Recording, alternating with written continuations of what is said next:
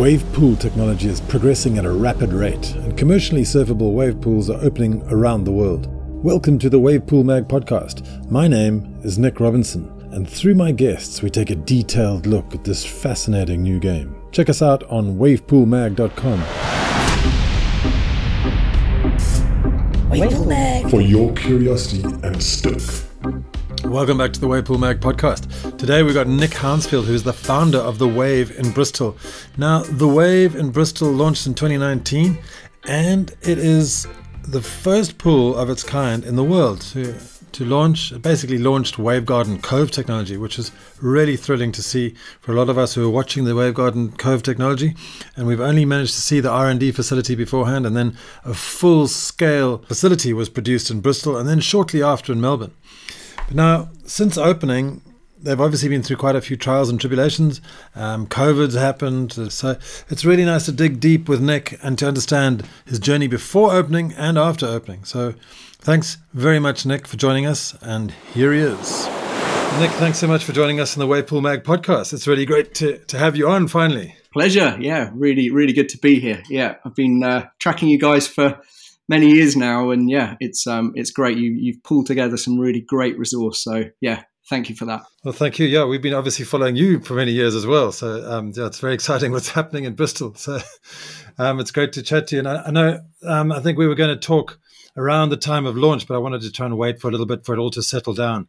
Sure. Um, so obviously things have settled down, but we'll get into that in a little bit. Um, what can we just go back because your story precedes you? I mean, I'm sure every one of our listeners has heard your your 10 year tale of trials and tribulations before launching the wave um, at Bristol. And, and, I think you mentioned the idea of having a space is what got you started. What really inspired you to dream up a wave pool back in, when was it, 2010? 2010 was when I first sort of came up, yeah, with an idea of, um, yeah, of a space which is probably more, more uh, sort of health and well-being centers, a place where people could come, you know, connect with each other um, outside, um, eat good food, uh, be around good people, uh, reconnect with the outdoors, with nature. Um, and you know, I've I've always you know been surfing for 42 years, I think now, maybe 43 years. Um, and uh, and it was just serendipity. I just one day, uh, one evening, just uh, sat sat and watched some YouTube um, stuff, and suddenly that day was launched the uh, the very very first teaser video of Wavegarden technology, um, and so I watched that, and yeah, kind of was the that the one with Mick Fanning and the and the black liner and and all that? No, even even before that, there was one little teaser which was beautiful, beautiful misty lake with the wave uh, just running through, and it looked seriously the, the the wave looked about six inches high. I was like, oh, that's kind of cool. Um, and then the very first, the very last cut was somebody surfing it, just doing two or three um, top turns. I was like, oh my god! I was like, they built something inland. like that is that was the real eureka moment where I went, oh my god! I that you know that was it. Suddenly became my north star. That's what I'm heading towards. That that will be perfect in what I'm wanting to create, and and the rest is a long history. Wow. Yeah, I mean, there's some amazing videos back in the day. I think I've seen um, videos from Wavegarden when they're pulling a tractor th- with pulling a plow behind a tractor through the through yeah the, exactly the lake. Yeah, yeah, it's brilliant. Yeah, but um, so obviously being the director of Surfing GB obviously means that you're pretty handy on a surfboard. So when did you first tuck a board on your arm? You mentioned it was 43 years ago. Yeah, remember that day? About five years old.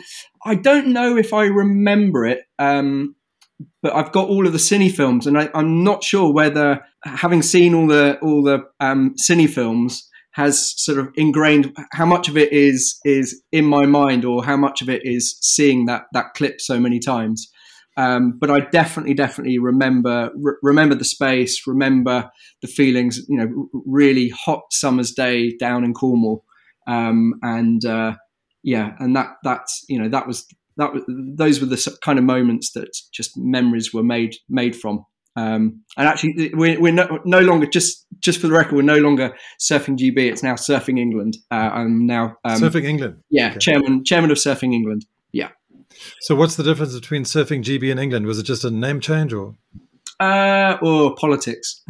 of course, yeah. Sorry, Great Britain's the whole deal, and then England. yeah, okay. a, there's a whole there's a whole load of stuff behind there, but fundamentally, let's focus on England and get that right.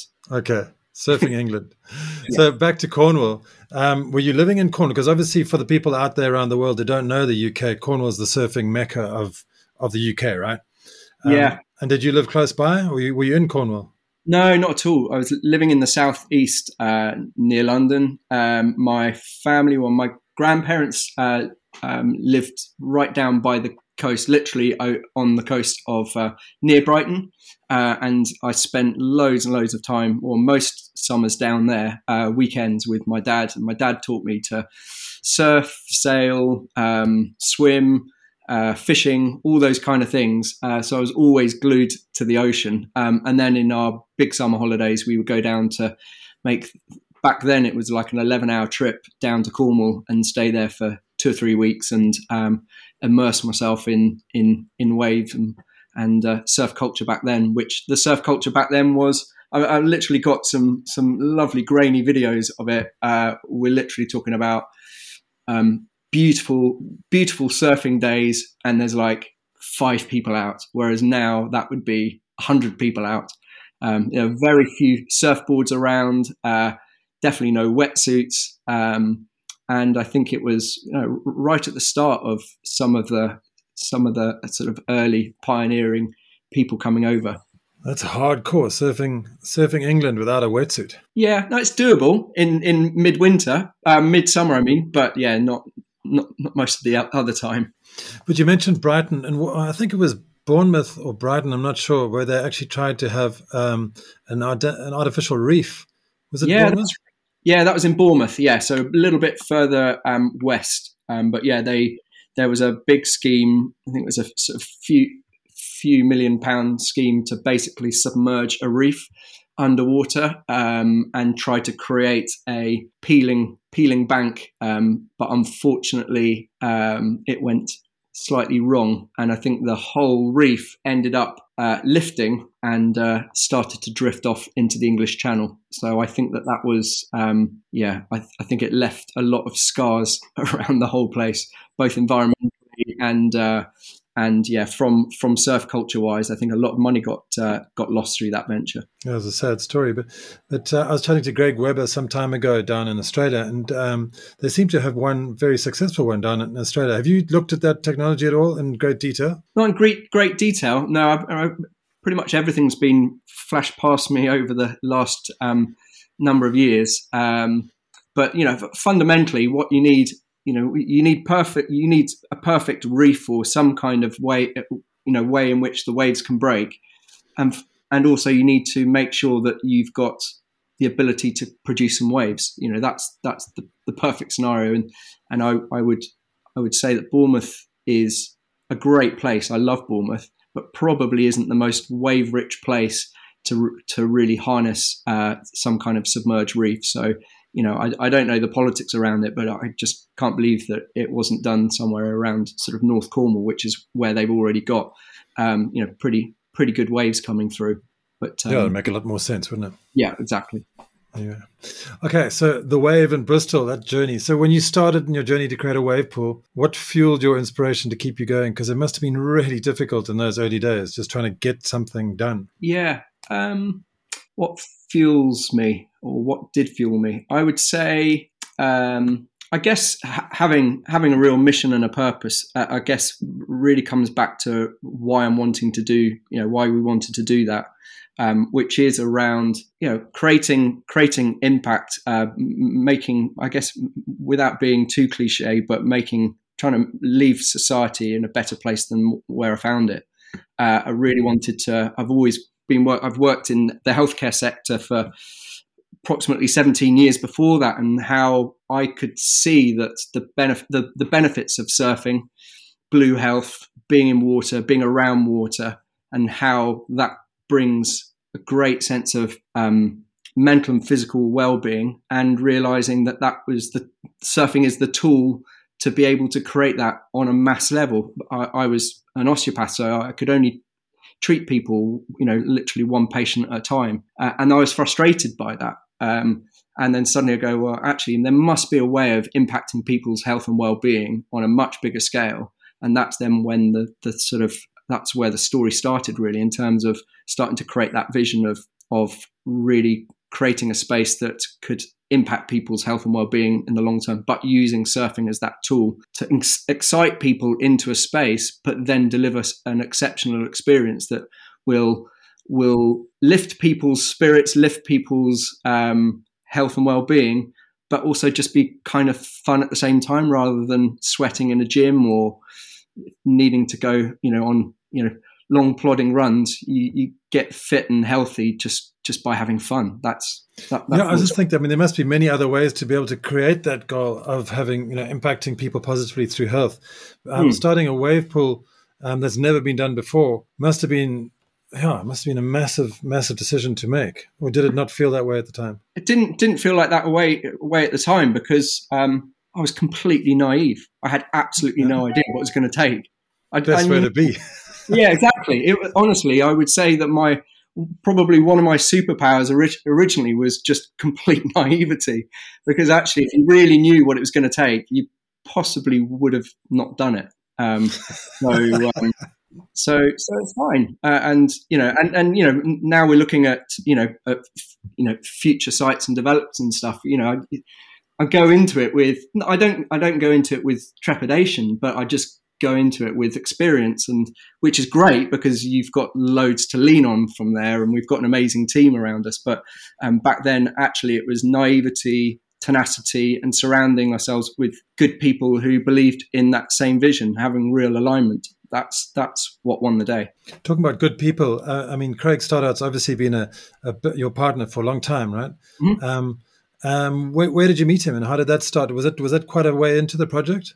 No um, so actually, his wife Katie uh, was um, at college with me. Both went to osteopathic college um, uh, way back in in the late nineties. Um, uh, I think she was a couple of years below me, um, and uh, she moved to Bristol. Uh, and then um, she met Craig, and then uh, we, you know, all hit up, hit it off in terms of good friendships. Um, and then it was later, much later, probably about 10 years later that um, uh, I started to, I think we went to a, a pub meal one, one, uh, one Christmas time and uh, I was told him about it and he just kept asking me questions and more questions and more questions and more questions.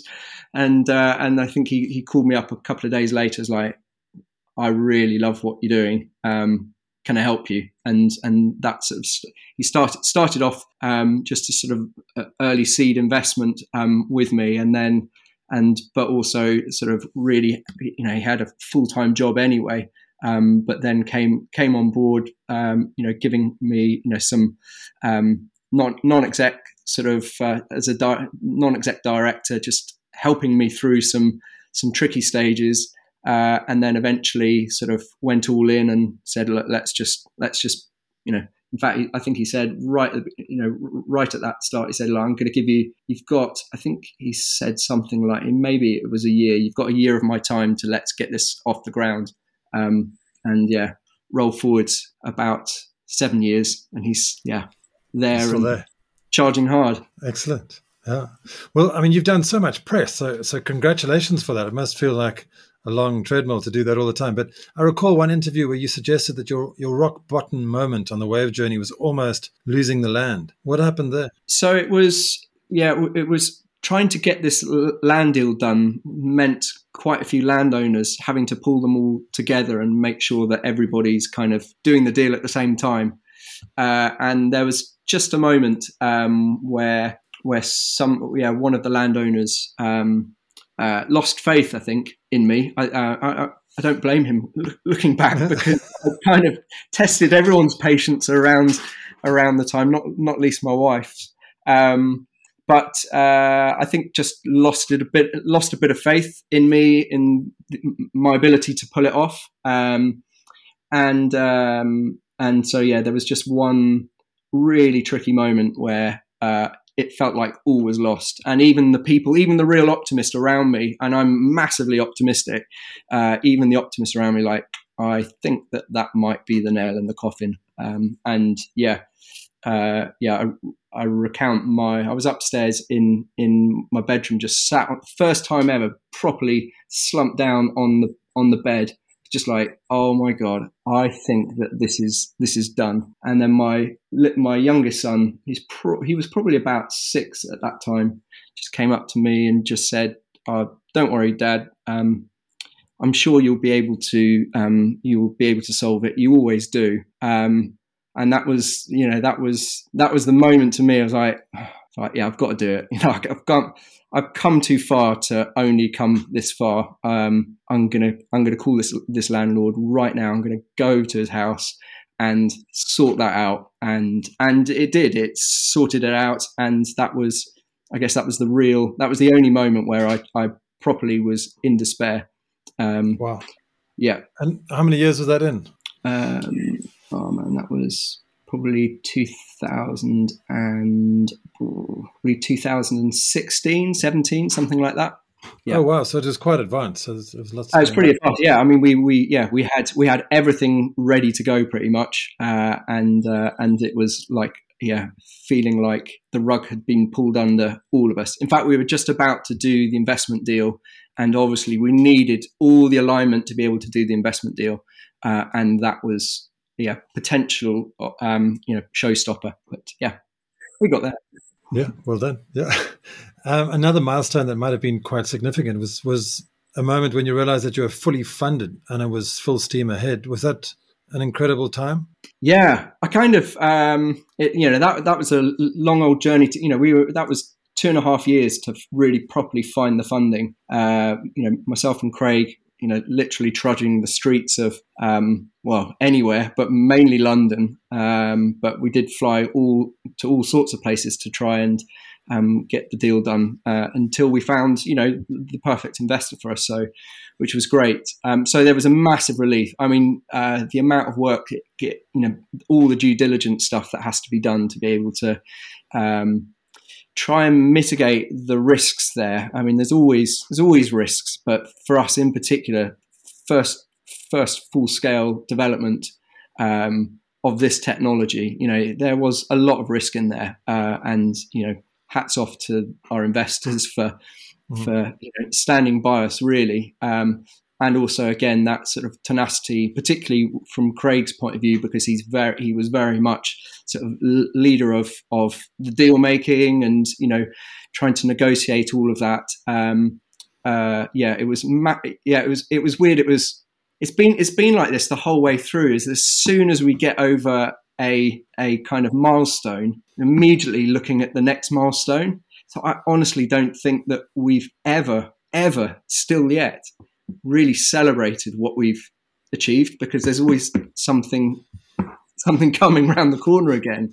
Yeah, and um, saying that, I guess that opening day must have been bizarre at Bristol because you finished this 10 year marathon and you're only just at the starting blocks, really. Oh, I mean, as soon as as soon as I was those words came out of my mouth, I w- immediately went straight to you know our our opening day where we just go, we thought it was hard. Now it's even harder. It's like we have not now got thousands of people with their eyes and ears on everything we've done. Um, you know, we could no longer um, manage. We can't. Re- we couldn't really manage that the, the, sort of comms and the PR and you know it's it's like it's l- laying yourself completely bare to to you know the adventures and you know the opportunities, but also the criticism.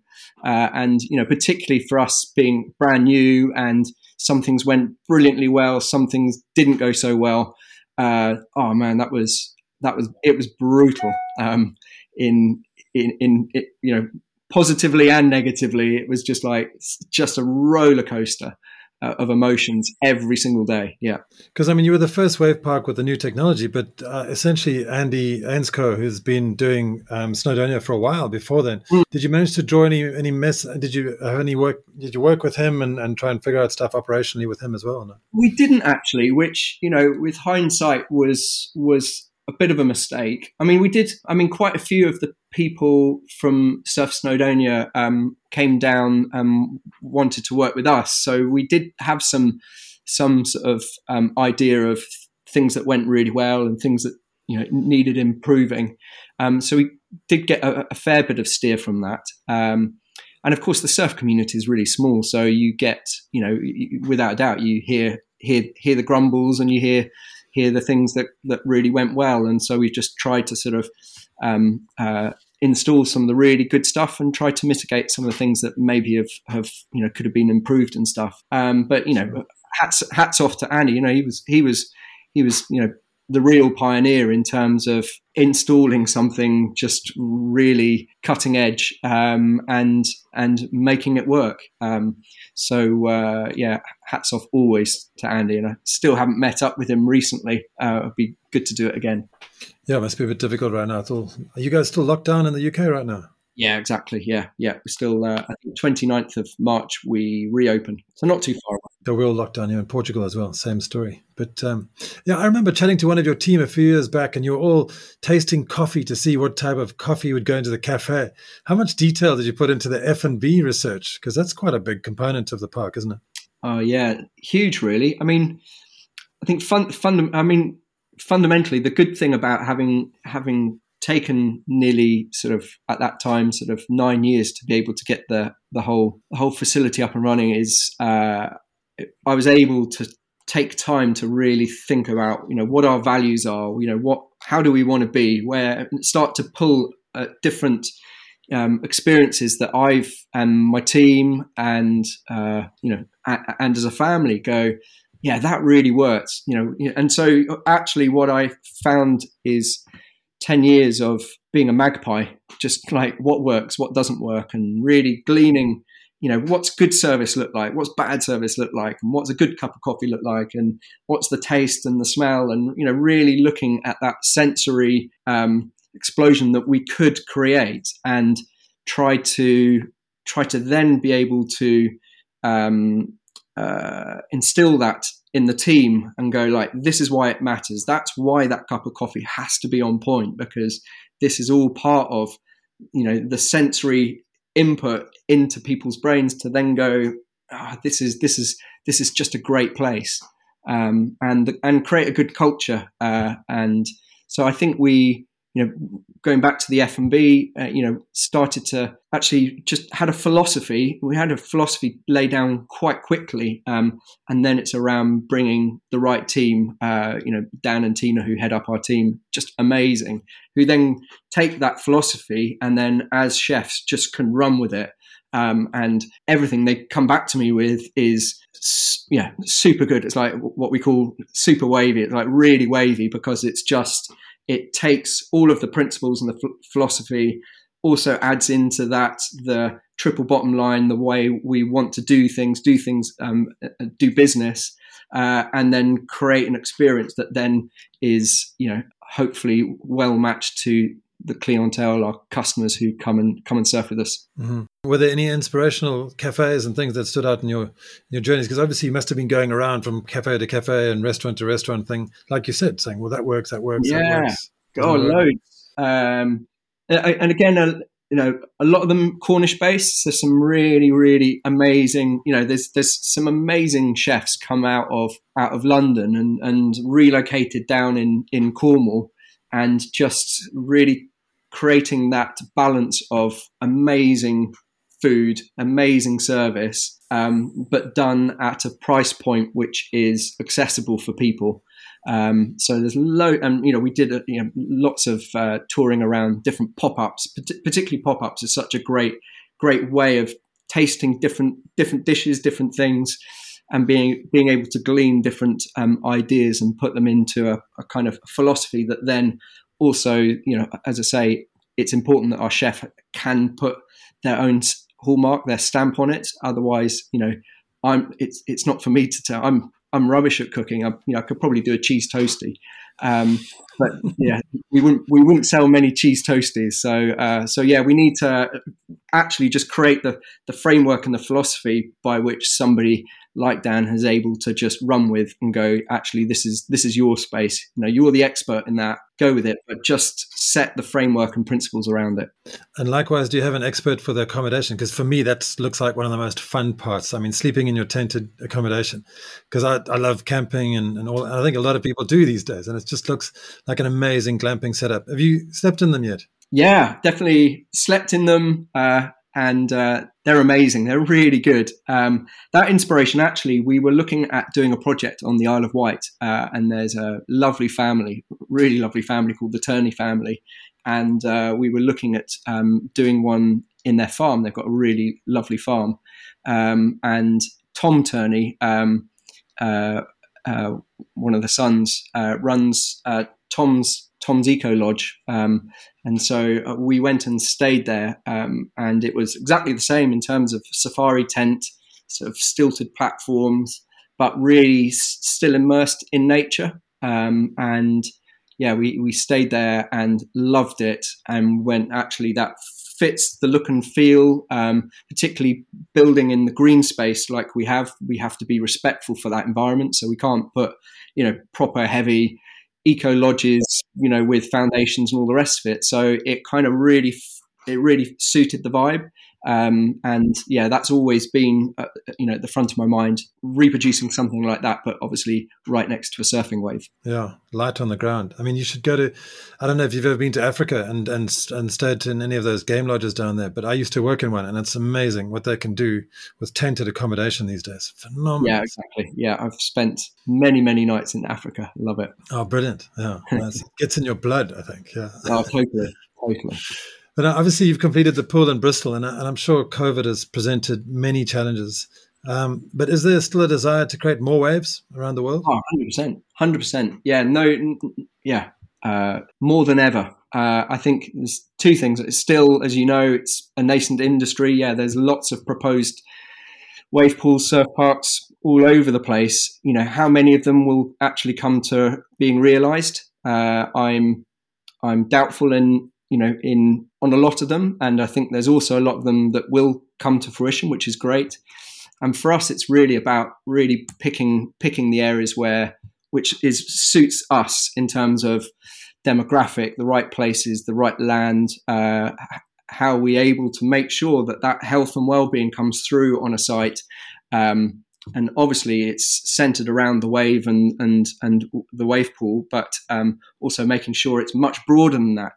Uh, one, because it's such a, an important objective for us from the vision, and secondly, it you know obviously makes economic sense to be appealing to quite a broad church as well. Um, so yeah, there's still a huge opportunity, and I think a, uh, you know the most important opportunity is actually the shift, hopefully the cultural shift now in terms of people realizing that more than ever is around connecting to people, connecting to nature, and how we've lost a year of our lives because we've not been able to do that and how valuable that is and how I think we'll we'll be moving towards a much more experience led economy, tourism or con- economy, as well as people, uh, you know, hopefully will not be thinking that they're going to be feeling happy because they've bought stuff, um, got the biggest stuff or the best stuff or the newest stuff, but actually governed by experiences, governed by the connection to people and to the planet. And that for us, you know, unintention- unintentionally in some ways, completely plays into the hand of people who want to run those in the right way. And I make that that distinction, doing it in the right way.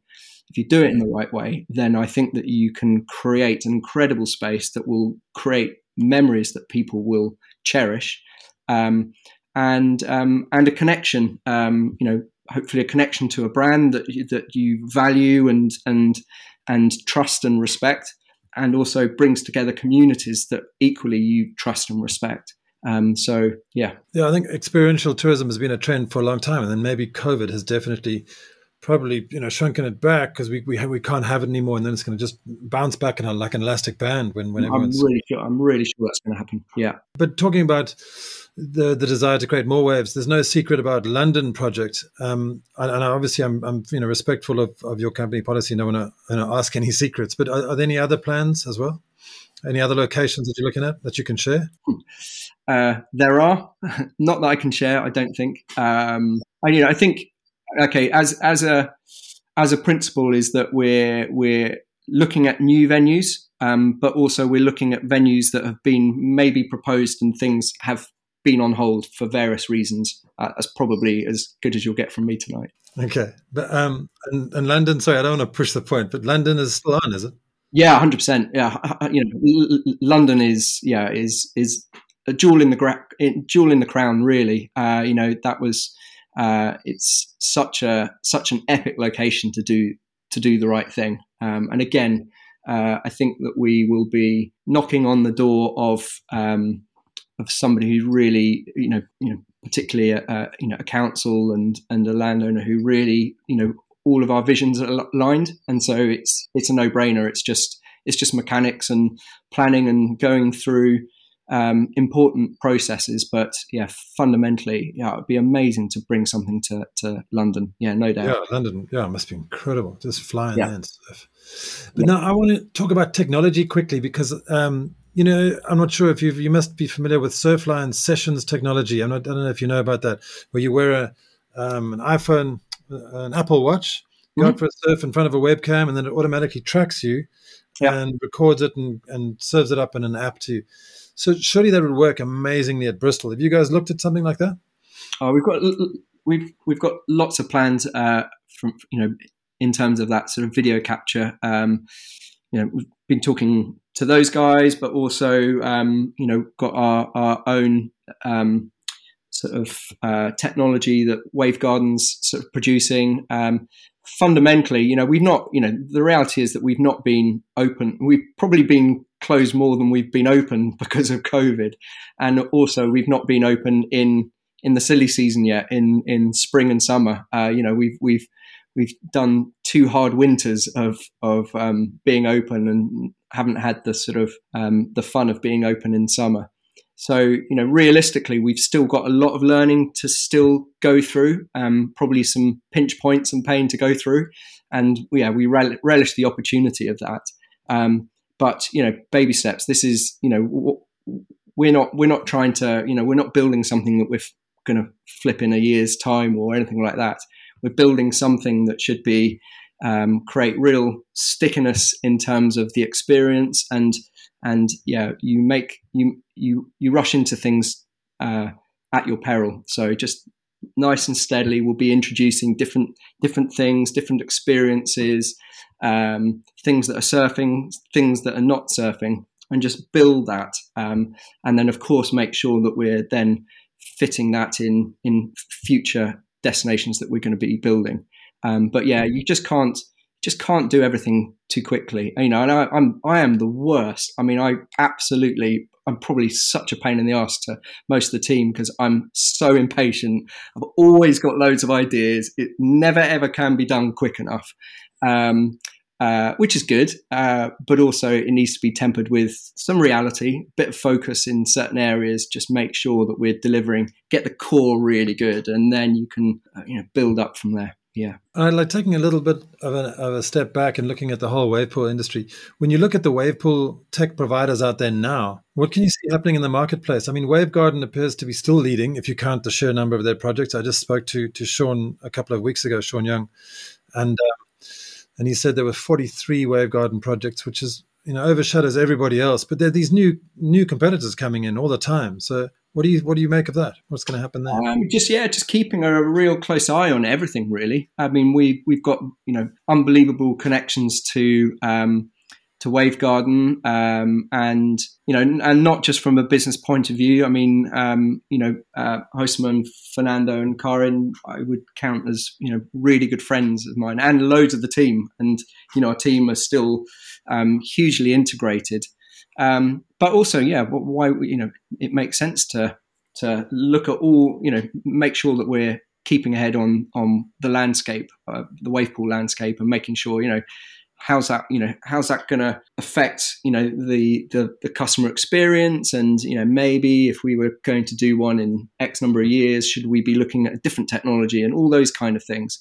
Um, but fundamentally for what right right now for what we're wanting to achieve and the market that we're um, that we're we're in it, particularly in the UK um, uh, I can't see yet huge amount of reason to to move away from anything like that. Um, but I'm, you know, I'm super interested. The, mo- the most important thing for me is about making sure that people are doing stuff right. Pe- people, it doesn't matter what technology is. It's that's about like creating a really good experience. But actually, the way in which you do it, the sort of business model around it, and and actually the cultural side of surfing, just I really, really hope that people are going to be doing it with the right with the right um, passion, enthusiasm, and um, doing the right thing. Really, I, I, just the thing that fills me with dread is when some at some stage somebody will do one and it'll really bastardize the, the, the surfing scene and surf culture and all the rest of it, which is contentious anyway. Um, but uh, I really want to stay abreast of the whole um, market so that hopefully we can influence that a bit and go actually if you do it if you do it in the right way you know there's absolutely no point us churning out waves and you know using fossil fuel that potentially is going to be you know acidifying the coastlines. You know it just it's just crazy to be doing that. We really if we're going to be creating waves we need to make sure that we are that's not at the detriment of the natural world. And simple things like that and, and hopefully putting down some very clear red lines around what's acceptable and what isn't. In our eyes and i know it's subjective but um, in our eyes what what good practice looks like and ho- hopefully trying to influence it and showing how actually the market will later dictate that. You know um, it's better to do it. You'll, you'll, it'll cost you more right now but actually the true cost of doing it right um, will be will will be paid many many times later.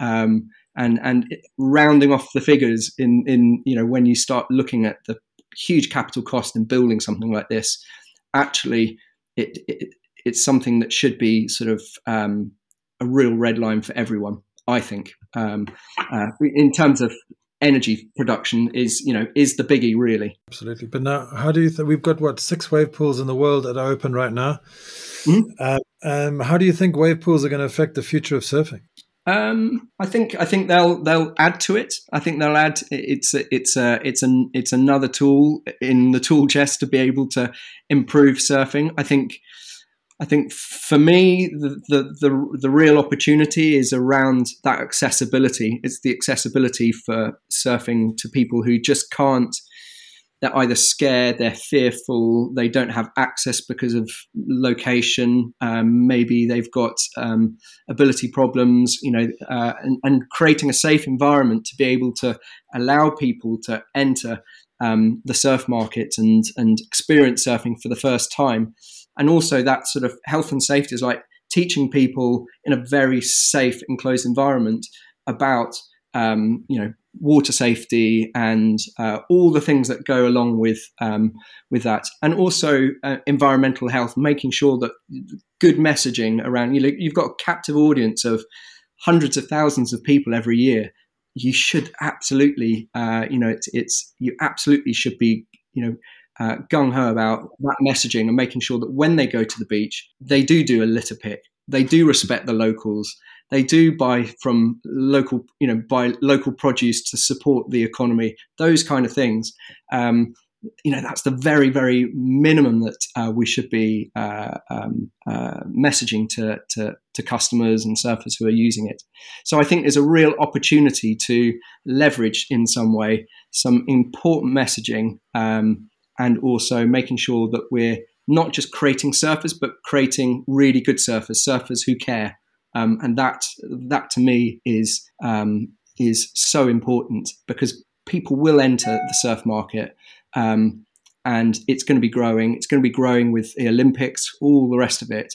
And what we want to be is part of um, creating surfers that really care but I mean, obviously, we're going to be growing. Uh, the surfing is going to grow, grow, grow, grow, grow. Obviously, because the wave pools are going to um, help a lot.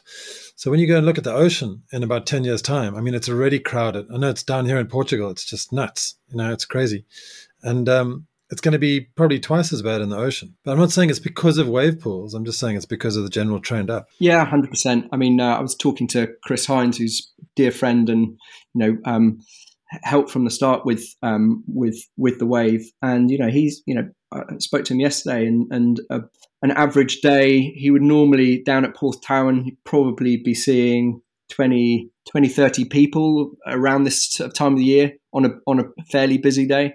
It's like it's packed. You know, there's sixty to hundred people. Um, there's only three or four peaks. Uh, and you know he got one wave, got one wave in in you know in several hours worth of being in there. Um, and that's and that's the effect of COVID. Everybody being at home, able to, you know, they're able to. They don't have to go to work at the moment, so they can pick their swells. And and it's already crowded. It's just um, it's just very much focused at the moment.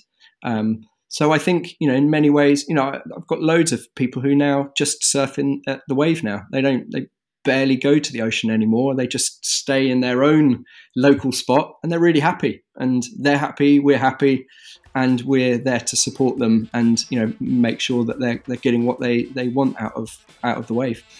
Brilliant. Well, Nick, thanks so much for coming on. I really appreciate your time. It's uh, fantastic to hear about the wave. A total pleasure, of course. Wave Mag. For your curiosity and stoke.